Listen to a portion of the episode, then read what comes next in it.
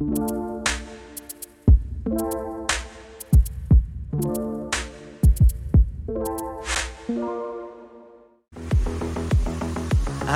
there, lunchtime crew.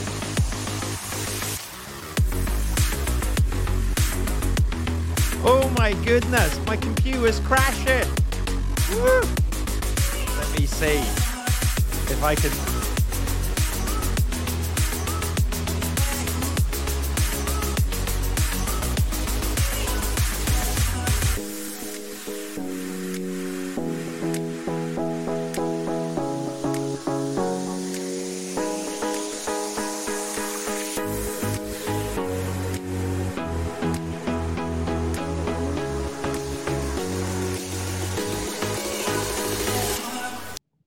And he's crashed. Welcome, everyone, to the Architecture Social. This episode, Stephen speaks to me. But the plot twist is Stephen is just a ghost. So I will be channeling Stephen's inner voice and interviewing myself. I don't even know if people can watch this. Are there comments? There are comments. Leave a comment if you can if you can hear me. Mate, this live stream is going to be so powerful that my computer crashed. Yeah. Did you hear any of that? I didn't. I just heard woo, and then my computer crashed. I just held it down really well. You are the G. On that note, I don't even mm. need to do an in- introduction anymore. You don't need to be here. I don't even need to be here. No. Mark, I think Mark Zuckerberg is listening. That old Facebook. Bill Gates, move out of the way. I am so excited for today that I'm so glad that I am able to participate. And Nick is here. We got Sadal. He can hear us. They can hear us. Amazing. So, on that note, I will try and do an introduction and let's hope I don't get kicked off. Hello, Lola. We're all here gathered today with the presenter of the presenters in the architecture world. But I'm going to interview him anyways because you'll have to put up with me as your host today. And we're going to talk about all the AI that's going on in architecture and drawing attention. Slight pun there to maybe something that you'll find out a bit later, but drawing attention in the digital age to architecture. And what do we mean by that? It's a busy world out there. How do you cut through the noise? How do you use all those to- tools like Journey, I don't know, and other stuff? I'm not the expert, but that's the point. I've got the expert here. So, Hamza, welcome to the stage. How are you, sir? Good. Thank you so much. Where are you? Where are you streaming from now? That is a cool looking office. This is my bedroom. I Wow, you must be making a lot of money with AI if that's your bedroom. Gee. yeah, elevators in the back. Yeah, easy access. No, it's uh, this is the Gensler office. We're in London, in Moortown, Gensler London headquarters. Actually, you, sorry, European headquarters, Ooh, but we're nice. global, obviously. I'm really pleased you're here. So I'm going to give a round of applause if you can hear it. You do one anyways. Okay. So I'm going to bring up the links because the thing crashed. But today we're all going to talk a little bit more about a few things. So you were on here a year and a half ago. And I think at the time we were talking about the next generation of architects. It's the next generation of the digital age and digital era. So tell me, Hamza, what have you been up to in the last year and a half for everyone Oh in the audience? man, it's been a storm. It's been a storm and a half. The main things of the book. So I wrote a book with RIBA, with the Royal Institute of British Architects, called Drawing Attention, which is subtitled "Architecture in the Age of Social Media," and that is Mhm. all about showing and giving people an insight into drawing styles from all over the world, drawing processes, trying to demystify the drawing process because during architecture school, we all know that it's very difficult to try and find your drawing style or to even get drawing guidance. So Yeah. that's why people took to social media and people went on Instagram to go and find inspiration, save things, follow people, blah, blah, blah. And it created this weird little natural niche of people, which I found myself among for the last sort of four or five years, maybe even longer, of people who would Mhm. share their drawings and share the process. So what I decided to do was try and grab all of those guys together. You're seeing Eric Wong, for example, who's a Bartlett Prodigy student with CJ Lim, Unit 10, and uh, just try get behind the scenes and understand how he does his drawings and understand his drawing philosophy, but most importantly, show the process behind how he does those drawings. So it became a really passionate project for me because I was able to answer the questions everyone was asking me through a book. Yeah.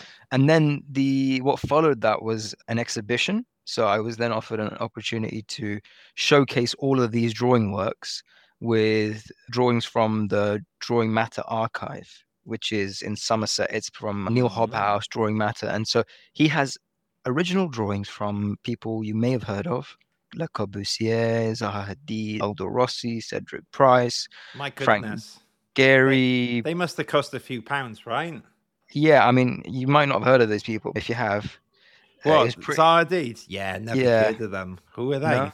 Yeah.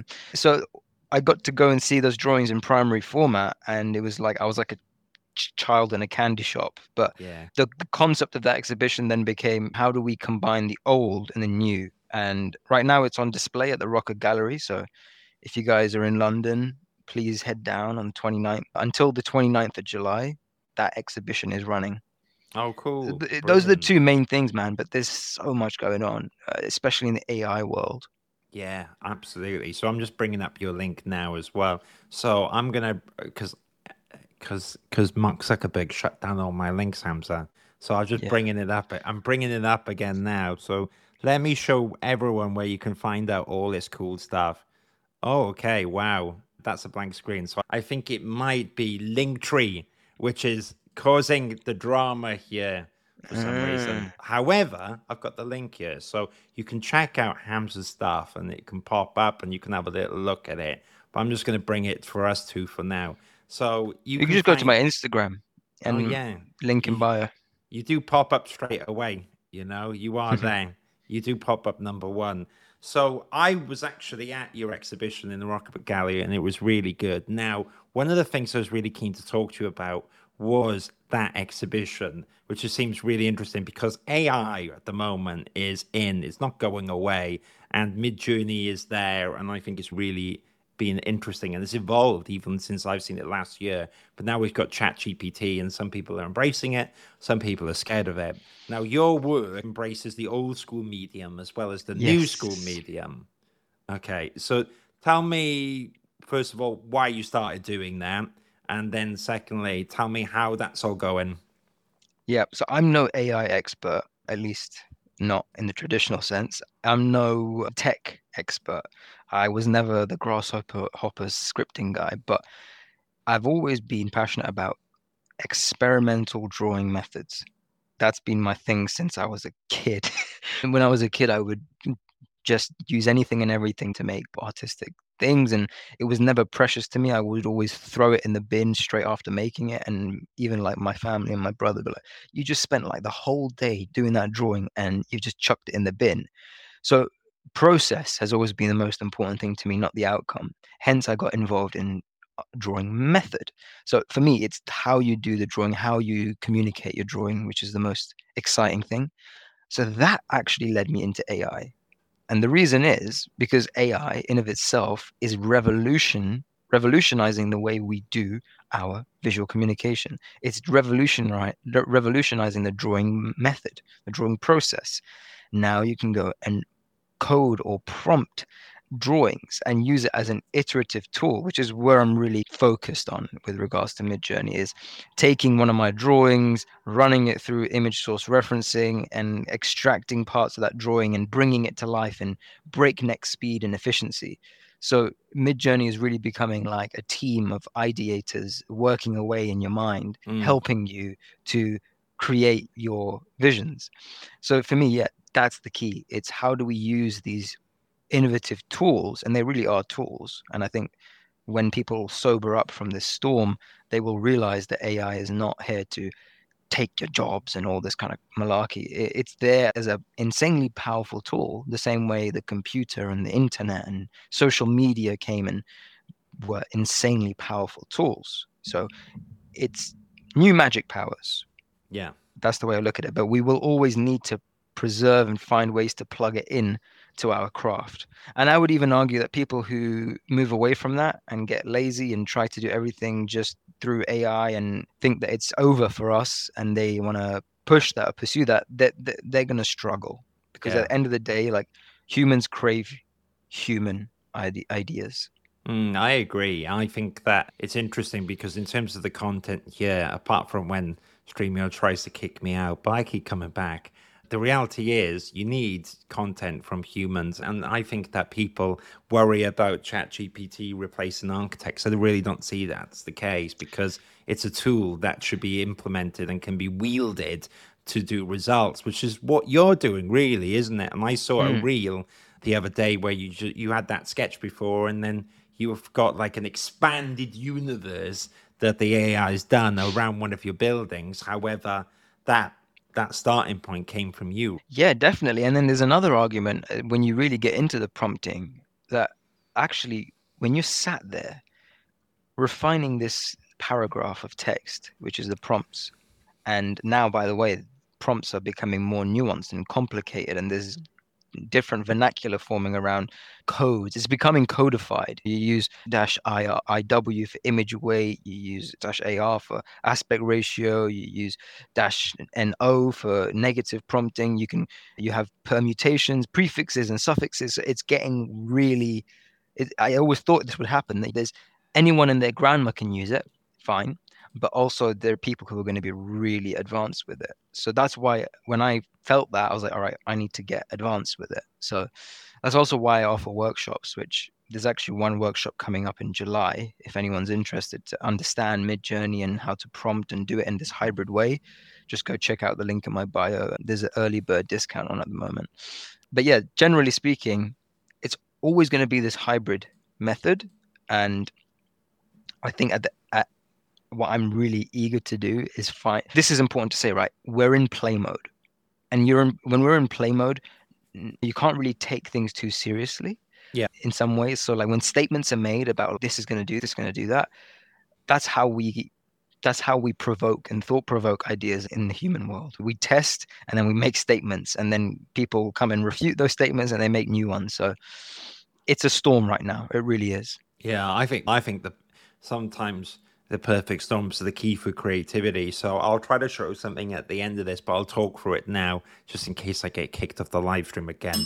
But basically, I've started using bringing in GPT and uh, in, into the architecture social. There's something called embeddings, which I never even heard of before. And what embeddings are is like pockets of information where you can store stuff and get AI to read it because actually ChatGPT it only goes up to 2021 and it can throw out some spurious facts.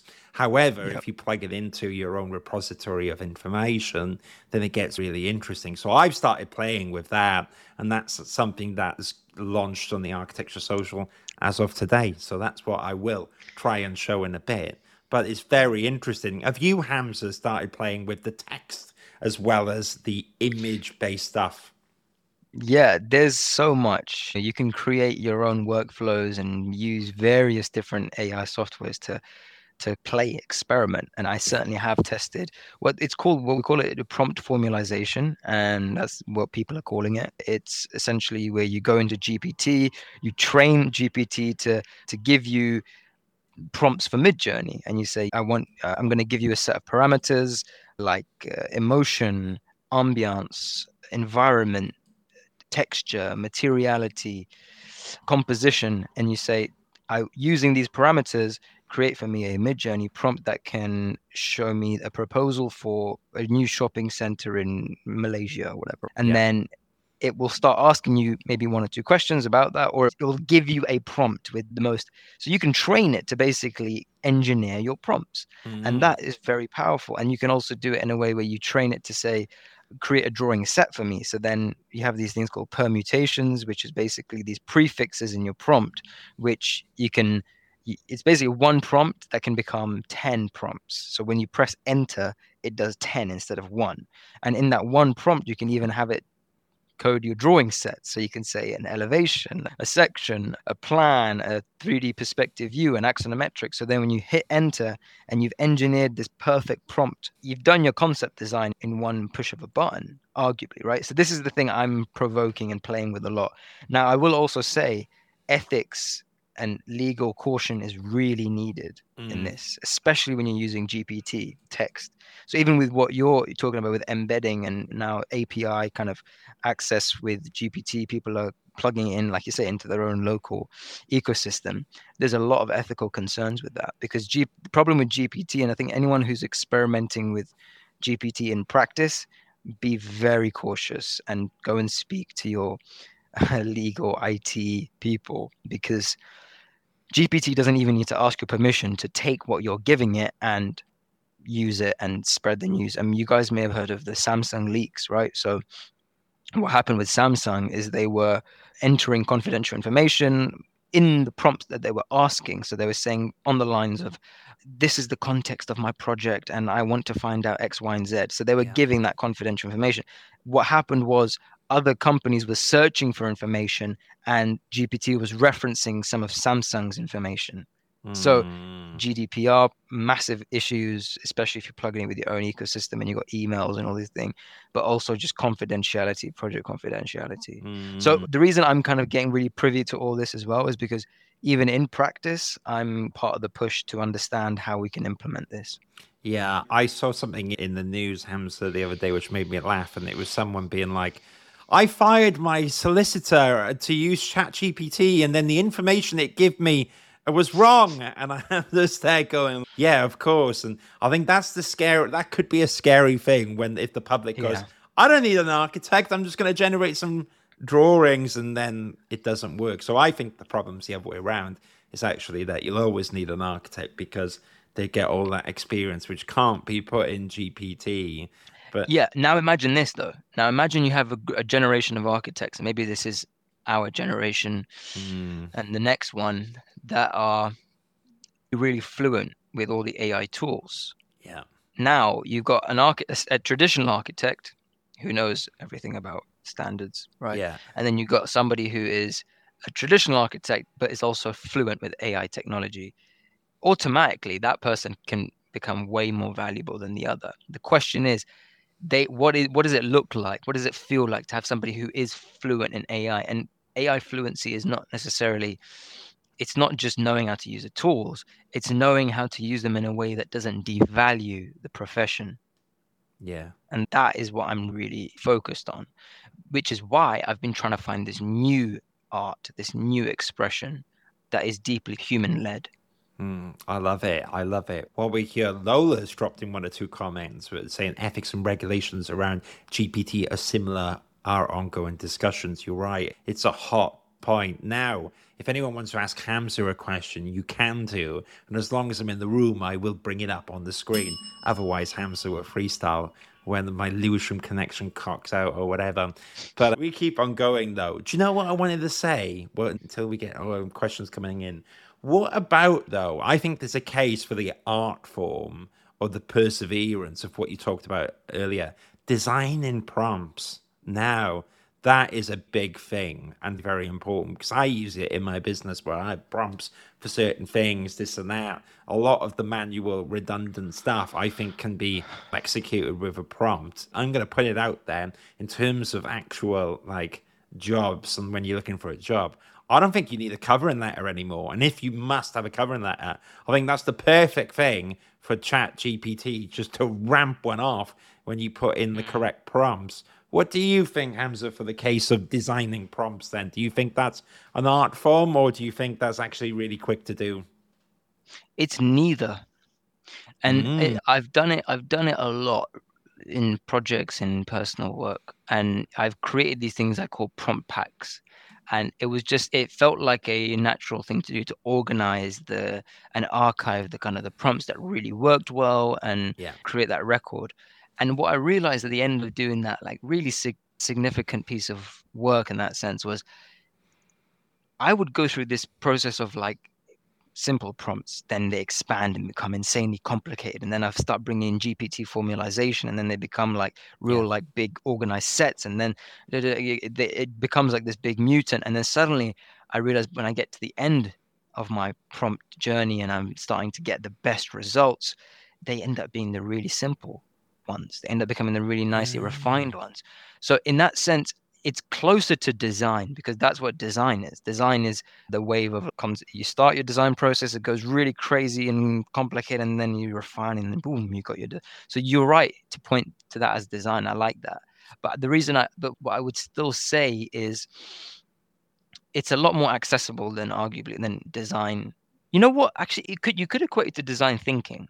Design, yeah, so- I problem yeah. solving, isn't it? It's Yeah, This yeah. moving this and that, and And the Mm. good thing about that is it makes it extremely accessible to people because a lot of the boundary, the kind of the obstacle people have with getting into architecture and is that oh I'm not good at art.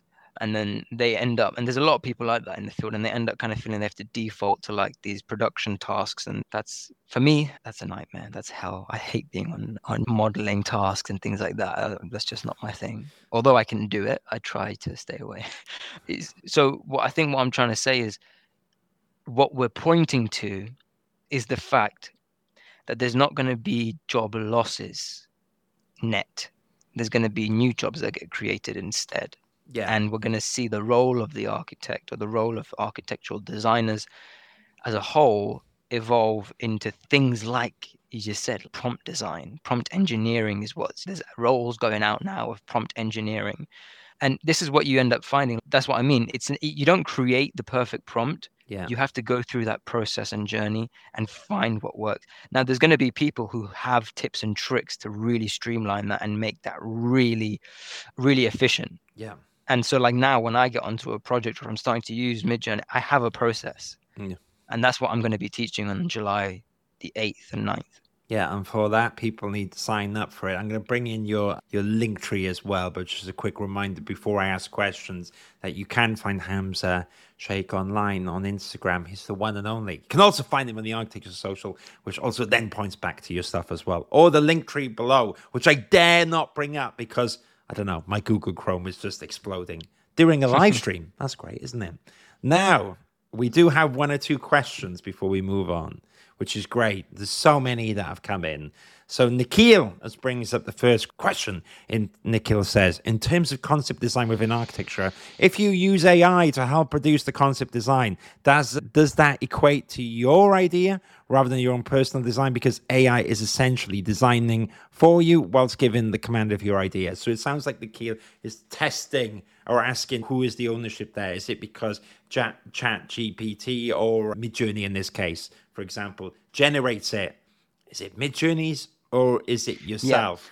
Yeah. this is exactly what I was talking, Nikhil, about being careful. And what does a an architect who is fluent with AI look like? And Yeah. that architect is somebody who can really navigate using these tools without devaluing the profession, without devaluing our role. And what would devalue our role is really irresponsibly going in and typing in some prompt on Yeah. GPT and then going, boom, here you go, client, here's your work.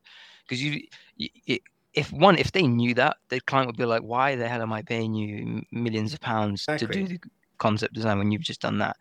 Then you've basically given this perception to uh, the client world that architects are doing this stuff. That's why we need to be very cautious. So this is again why I say if we use these tools, we need to find ways of human-led AI integration and expression. So that means it's not an easy way out. It's not something that all right, we're just going to push a button and our job's done. Come on, do you even want to live like that? Do you want to just you want to be on a beach all day pushing enter every day? Maybe some people like that. I, that's not me. I want to be able to do some actual work.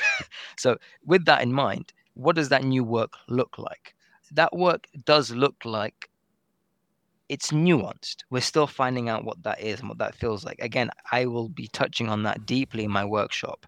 I will be, I also sh- try to experiment, tease out what this new AI workflow looks like in on my Instagram through the drawings I do. And one way I do that is I've done a drawing where I literally do the digital collage on Midjourney, and that in of itself is a very human involved process Yeah. because it takes sometimes 12 13 hours to come up with the right prompt and then i then take it and photo collage it and then I photo transferred it onto a piece of paper and then I embellished it with charcoal. And but w- what was the point of all that? It was an experiment, and what it revealed to me is that AI can very effectively make your process more efficient. It can make your process more powerful. Yeah. But it doesn't necessarily shorten your process. It can, and maybe it should, especially in logistical tasks, procedural tasks, where you need to create an Excel file to simplify things. Their AI revolution, 100%. Let's press enter on that. When it comes to design and it comes to these creative outlets that humans crave human creativity, then we can't let that become like this super fast, supercharged process to the extent where, you know, because then, by the way, the end result of that anyway is commodification of design. There people will what i'm trying to say is countercultures would emerge. If everybody is just using ai to do stuff purely ai then every design will become the same. And the proof of that is actually what happened when midjourney first launched. When midjourney first launched everybody who used ai was for some reason prompting Zaha Hadid stuff. So if you guys were any early users of Midjourney, every time you did an architectural eh, visual in Midjourney, you would see parametric uh, fabric like yeah. drawings. So I think we're safe, is what I'm trying to say. Yeah. But we just need to be more intentional. Yeah, no, I agree with you. And Jason, Says, good question, Nikhil. It is an interesting question. Do you know what? It reminds me of what my tutors used to talk about if you put something through Revit, if you let the software dictate what the outcome, if buildings start to look like they're generated by Revit because yeah. Revit likes to be. That's happened. You can walk around certain parts of London and see you're in Revit City and that will we have a lag obviously so even the works that that's being built today yeah. we'll see that people do notice that yeah, exactly. This is again this is again why I love process and mediums because that's what dictates the built world yeah. as well. I hear you. Nikhil says thanks for that, and Nikhil stick around. I love it. Tobias says hello. My goodness, everyone's chipping in. It's great because my my computer's not working. Then the audience is helping me. Lola is Lola a solicitor? I wonder. Lola asks a very interesting question, uh, which I'm not sure you have the answer to. I'm not sure I have the answer to, but we'll chip away at it. No, I do. Oh, in a way. Better. Lola asks for our audio listeners who has the legal and contractual ownership of material generated by AI. Hamza, what do you think? It's a brilliant question. This is the kind of question we all have to start asking as well when you're using these tools, especially in the practice context. Mm-hmm. I said I could answer it. I can answer it to some degree because I'm not a lawyer, but let's just talk specifically about Midjourney, for example. So, Midjourney's terms and conditions are that at least the last time I saw them was that you need a commercial license and there's a special licensing structure for that generally if you're a practice you need to look for commercial options for your licensing. Never go into a so your practice will already be following this rule of thumb.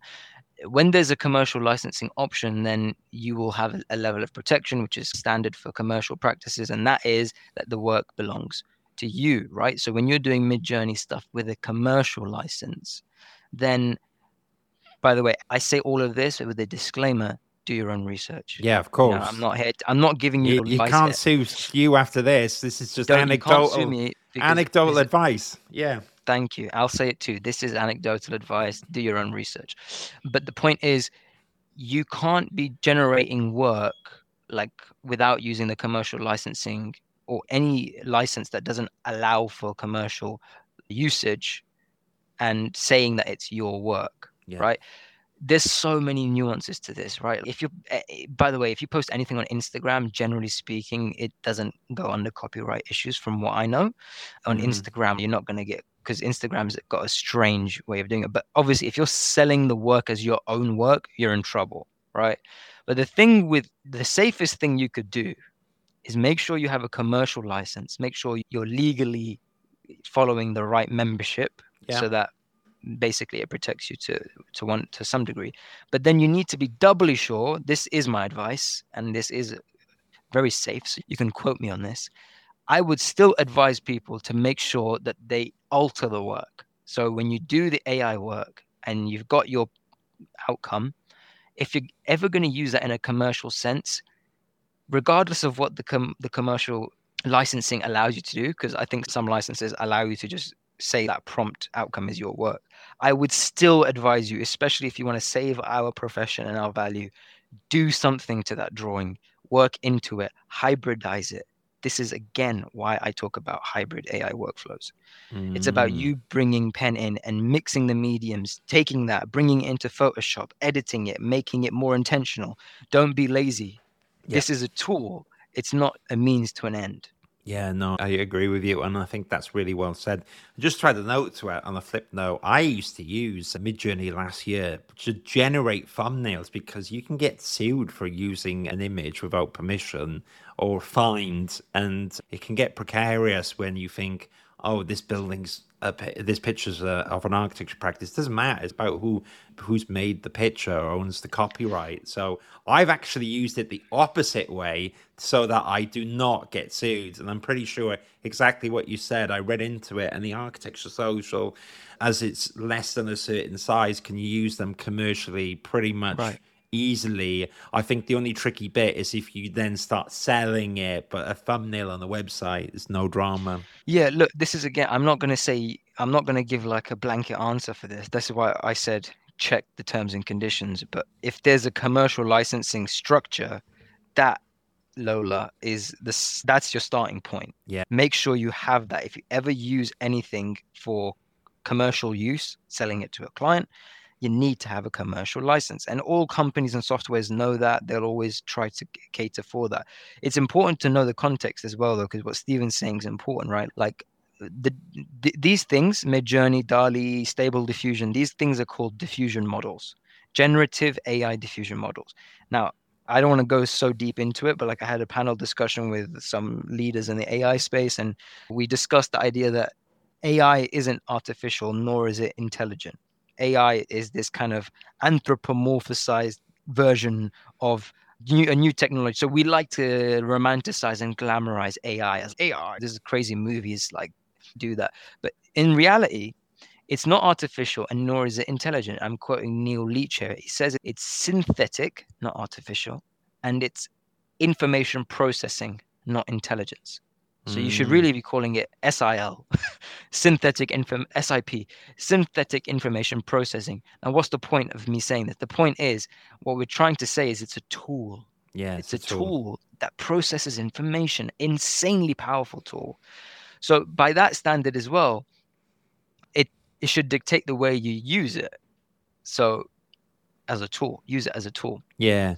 And just to add a quick note, I think people, especially when they think of AI as the in architecture, they tend to focus on Midjourney and the images and stuff. Yeah. Whereas actually, I think in terms of architecture as a business, the, it, we've yet to see how it can fully optimize stuff. I use yeah. it day to day, doing all the mundane stuff. It's really useful, and there's a, I think there's a good argument for it freeing up the time for an architect to do design. Actually, hell yeah the opposite. Oh, yeah. This is again another great point because, like, where does the AI ecosystem fit into, say, the RIBA stages of work?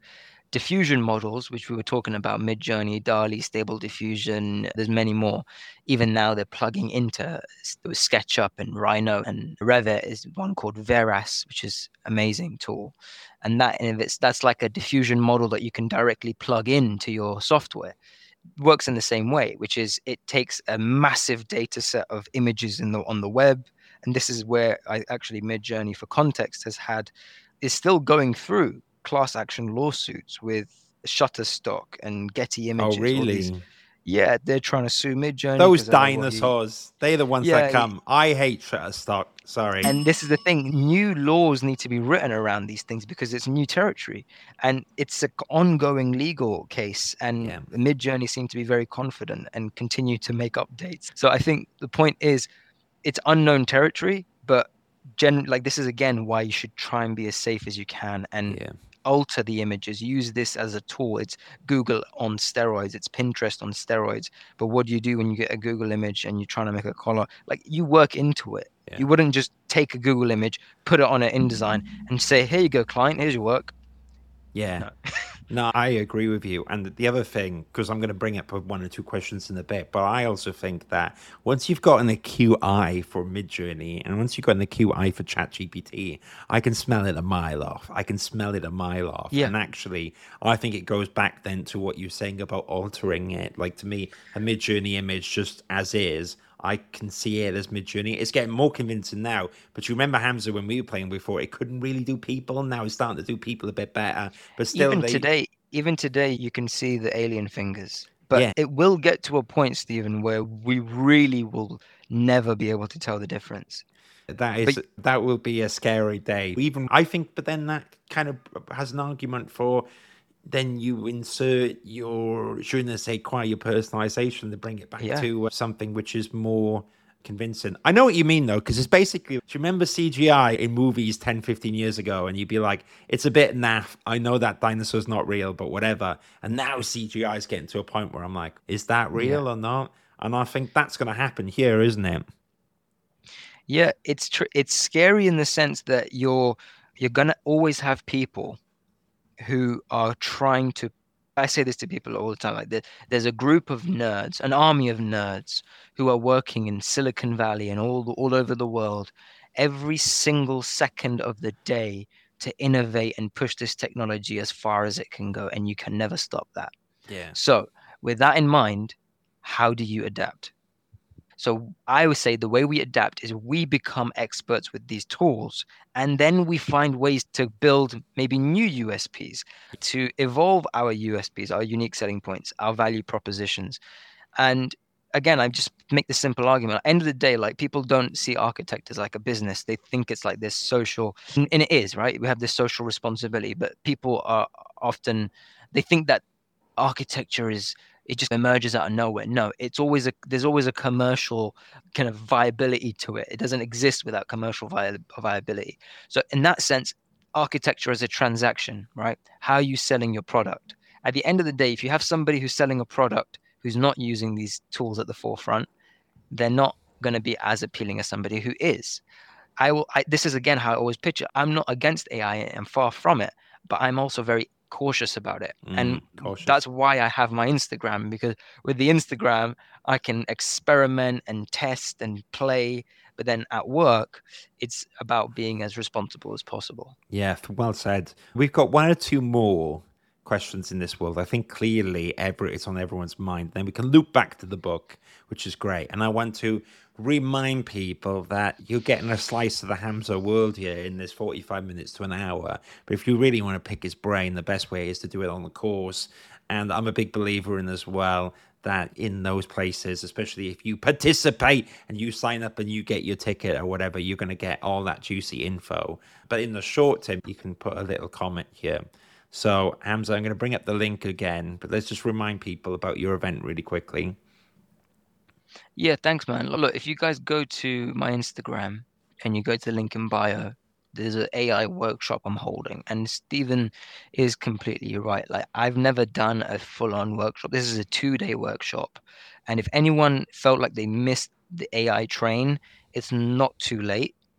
Yeah. This is why I did this workshop because there are people saying, I have never, I feel like I missed the train. I don't know how to use it, and now it's gone too far. I still say there's time but Yeah. it will get away from you if you don't jump on now. And I'm not doing this as a, some sort of sales pitch. I've literally done this in response to the Yeah. endless messages I've been getting. So I'm trying to do a two day intense workshop of teaching the giving a full beginner to advanced Midjourney workshop. And what's cool about it is you can bring. I'm asking people to make sure they bring a drawing with them, a drawing or a photograph of a model.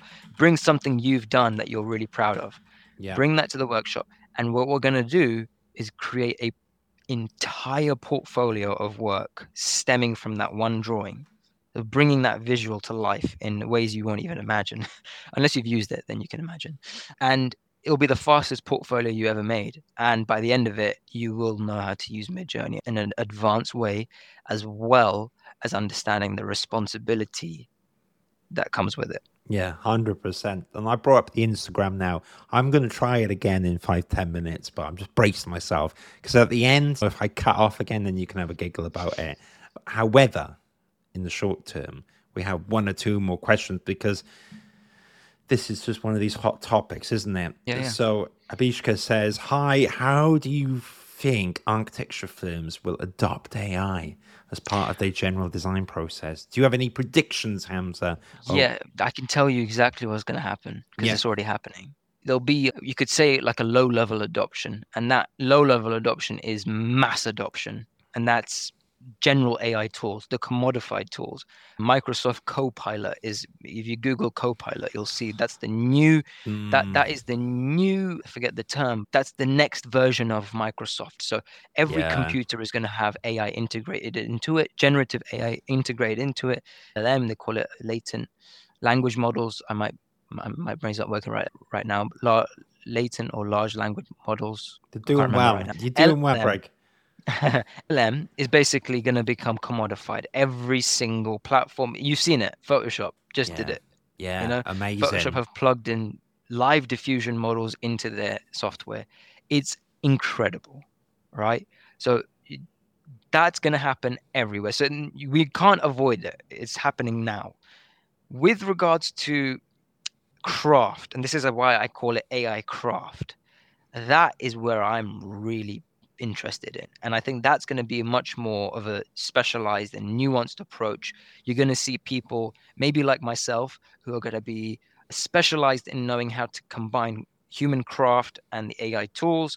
And that in of itself might become the next evolution of creative interface at work. And I'm certainly working on ways that we can amplify and catalyze our work, our design process here, even Yeah.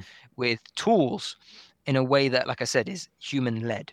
Now, that, in like I said, that's much more specialized. So you won't see every firm adopting that technique. You will see those really annoying firms, and they've already started, who will use AI for the sake of AI, who will use AI in a way that just makes the gives them short term returns that are insane because they can complete a building from beginning to end in in I don't know three months. Yeah. AI will allow for that. But I still think those people in the long term are going to suffer because they're going to devalue themselves, they're going to devalue the profession.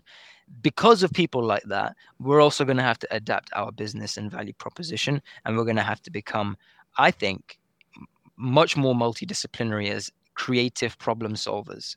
And therefore, our roles are going to adapt as well. So there's big changes going on, true revolution in that sense with regards to design and creativity. And I think that's the way firms will adopt AI. Yeah. There'll be a low level general adoption, and then there'll be a group of firms who are all out AI fanatics. Yeah. And there will also be firms who are counterculture, who will be completely un AI fied. And they will actually have a good share of the market because I think counterculture is also going to become very important and very widespread. yeah. People who go, we don't want any AI, we want pure craft.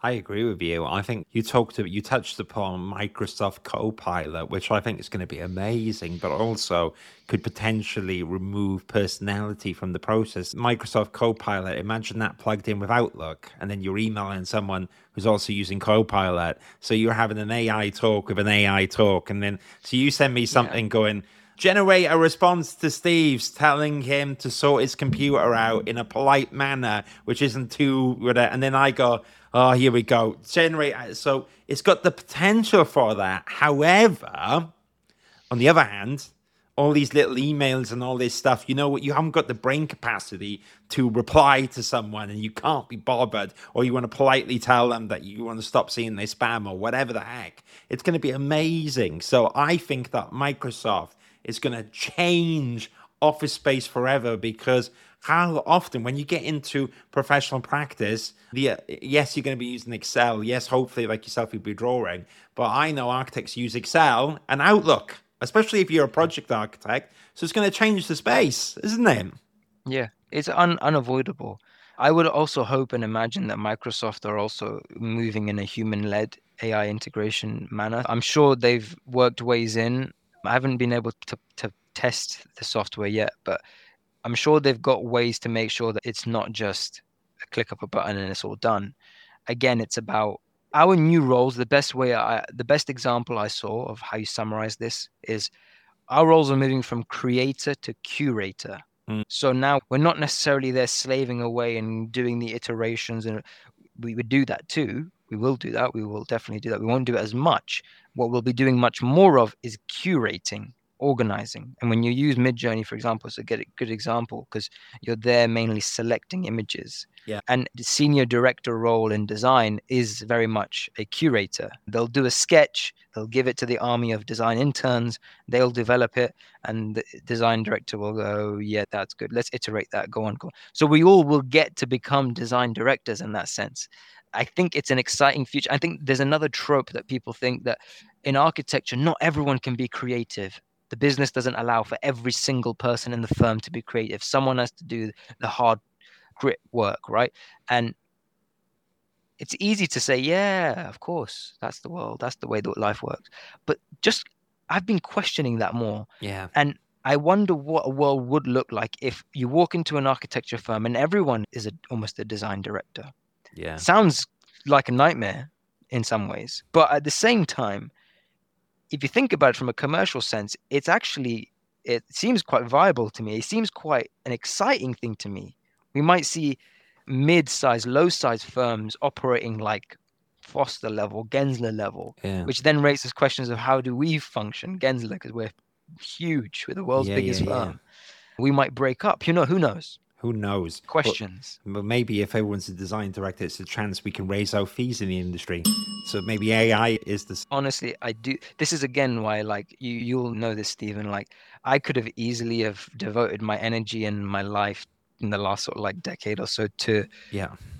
standing up for students rights and this i'm very passionate about that Yeah. but what I, actually i think the root of all a lot of the problems we see in our profession from underpay to overwork to devalued profession to student stress at university and damaging cultures and blah, blah. I think the root of it is actually in the architect's value being in absolute crisis. Yeah. So that's why I love and focus on innovation because that's where I think the root, the solution to the root of our problems lies. Yeah, sad. Listen, I've got you for a few more minutes. We have got a few questions, but I don't want to get you sacked because the AI. I've got You got- 20 minutes max, but Oh, okay, let's see. okay.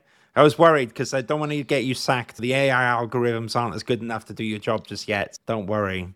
I'm going to bring up one or two more questions, Hamza, if you're happy with that. yeah, yeah, go for it. Okay. So, Mr. Andy Shaw, the Shaw, as, as I refer to Andy, says, How do you think universities should be handling the emergence of AI design tools? So, is there a resistance?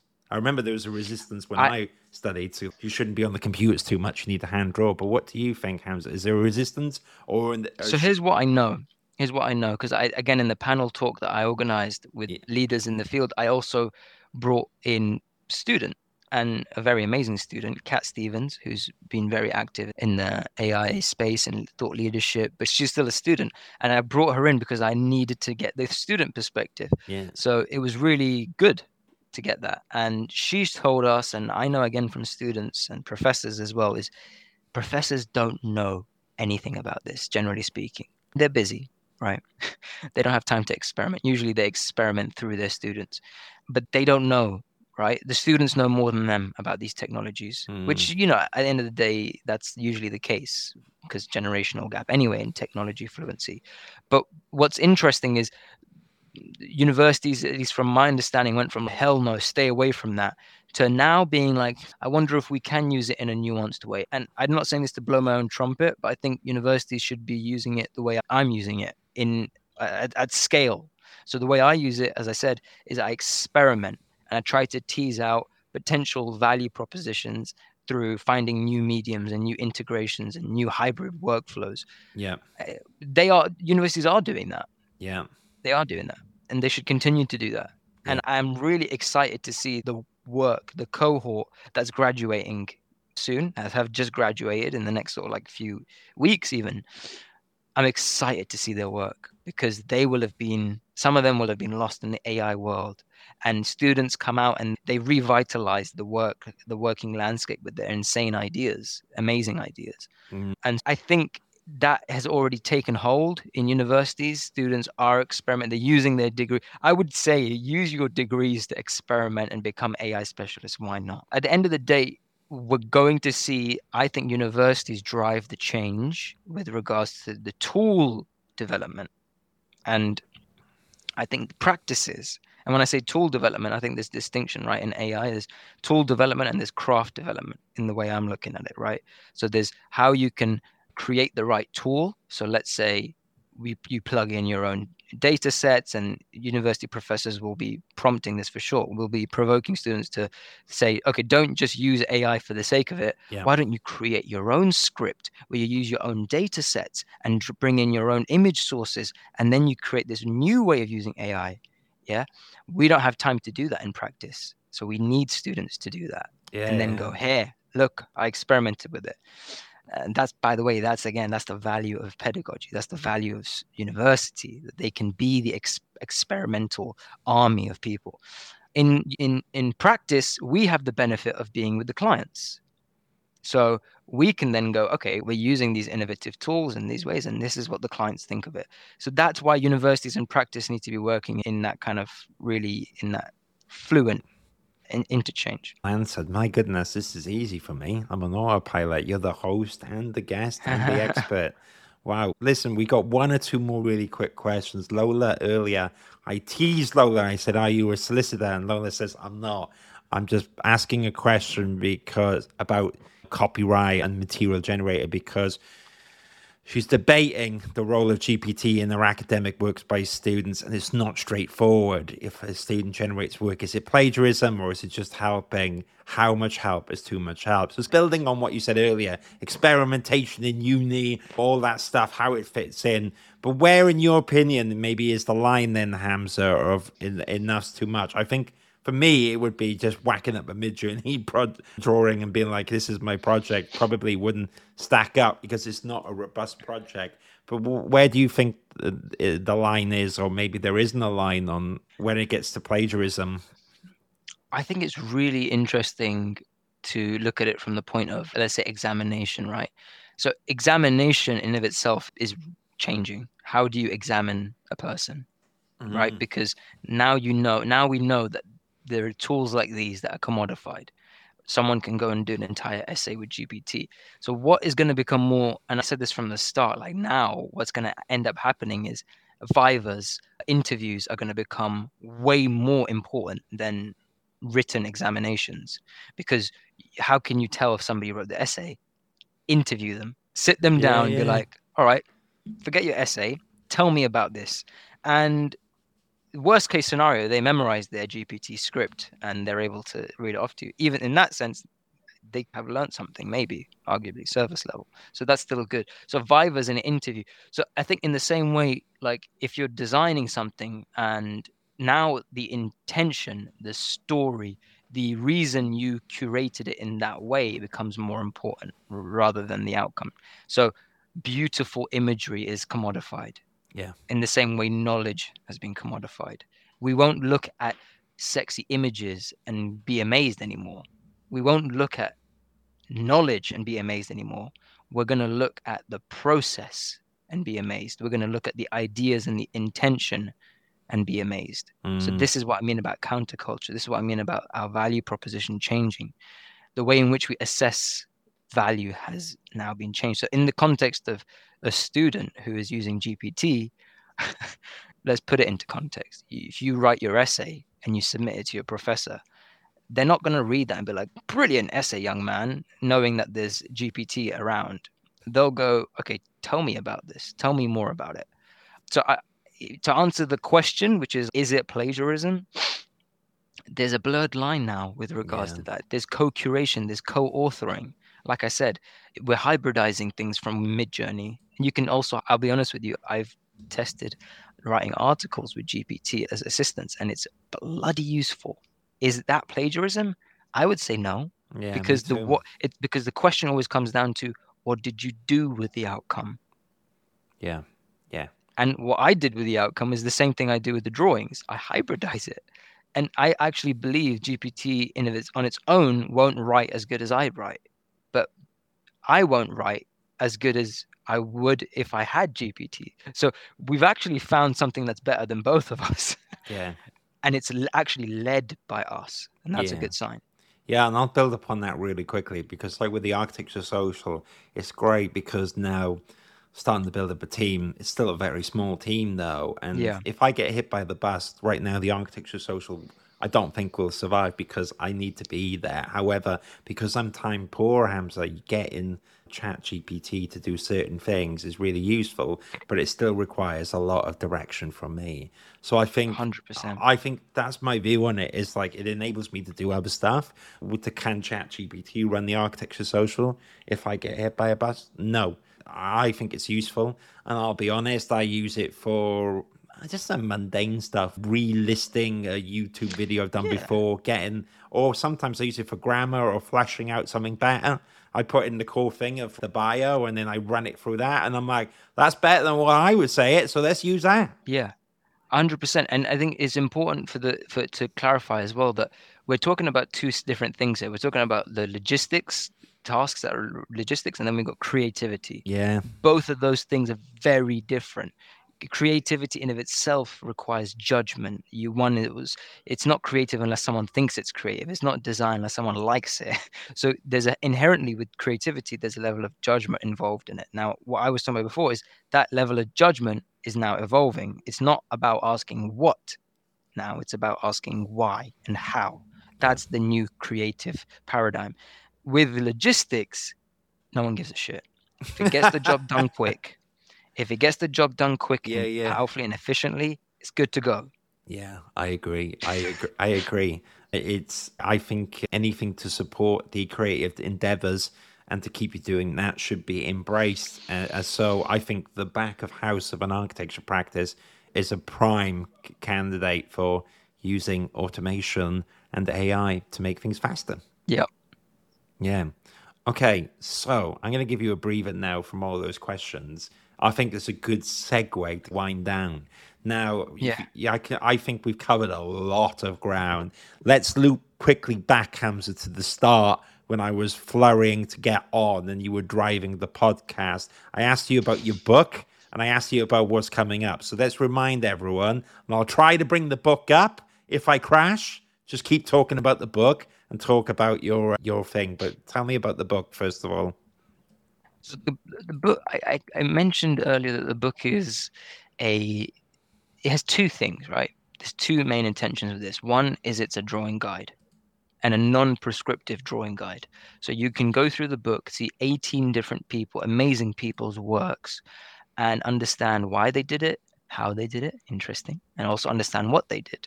And you can see the process, and that's never been done before, as far as I'm, I know, especially not with RIBA. So to create an actual non-prescriptive drawing guide, that was intention, and I'm happy to say we did that, and people are already benefiting from it. My hope is that this will be in every university, and students will look at it as a evergreen drawing resource and a tool for inspiration. Very if you get- Creative block, you can go pick up a book.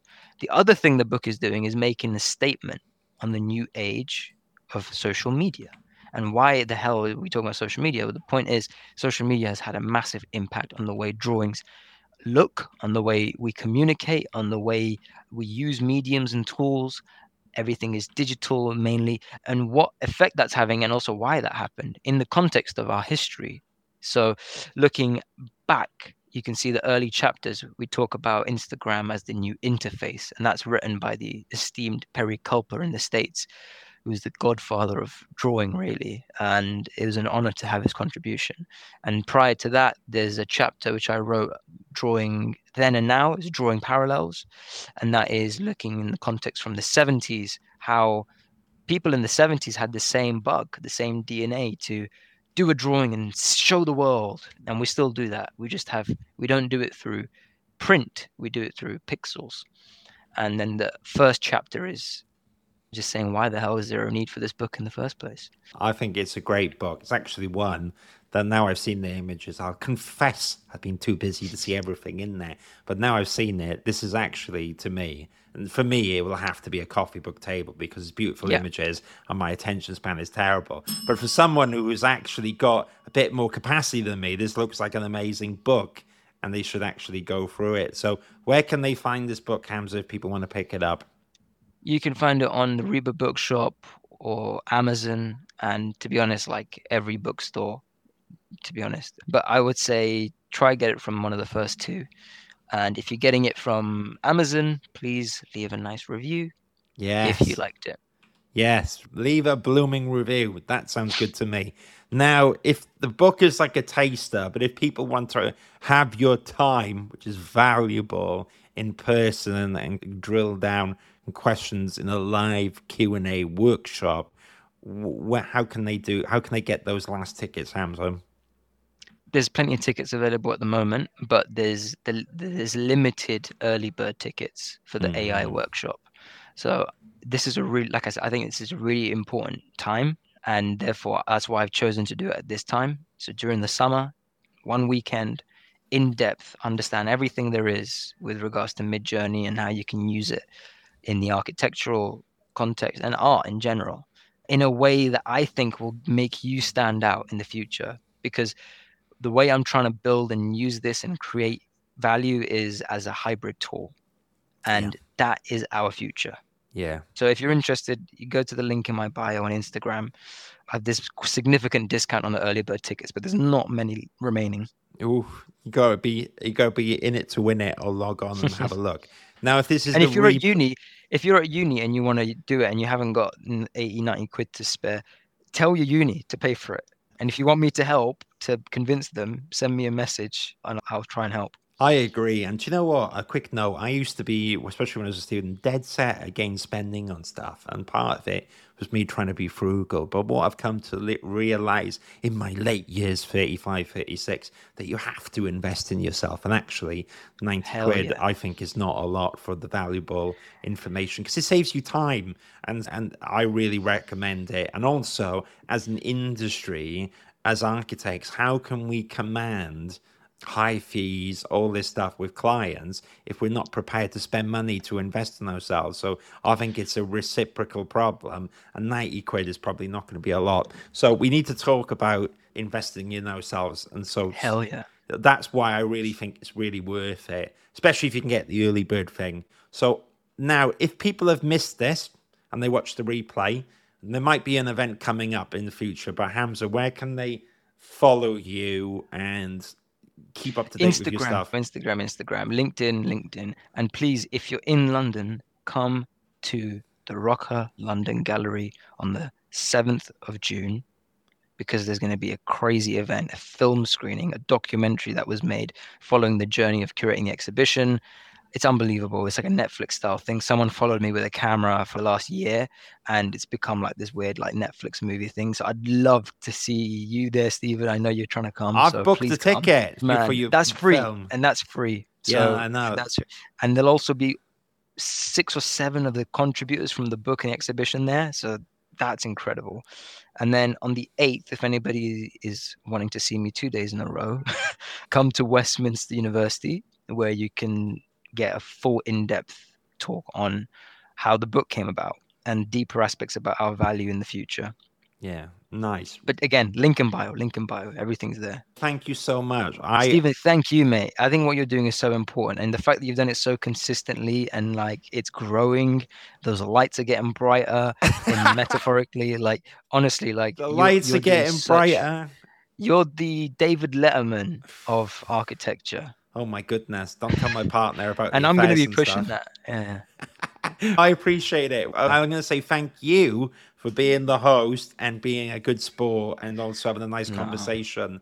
I'm going to end the live stream now. You need to get back Thanks. to the office. I have to run. Hamza and everyone, I will see you later. I'll end the live Much stream love. now. Take care, everyone. Bye. Take care.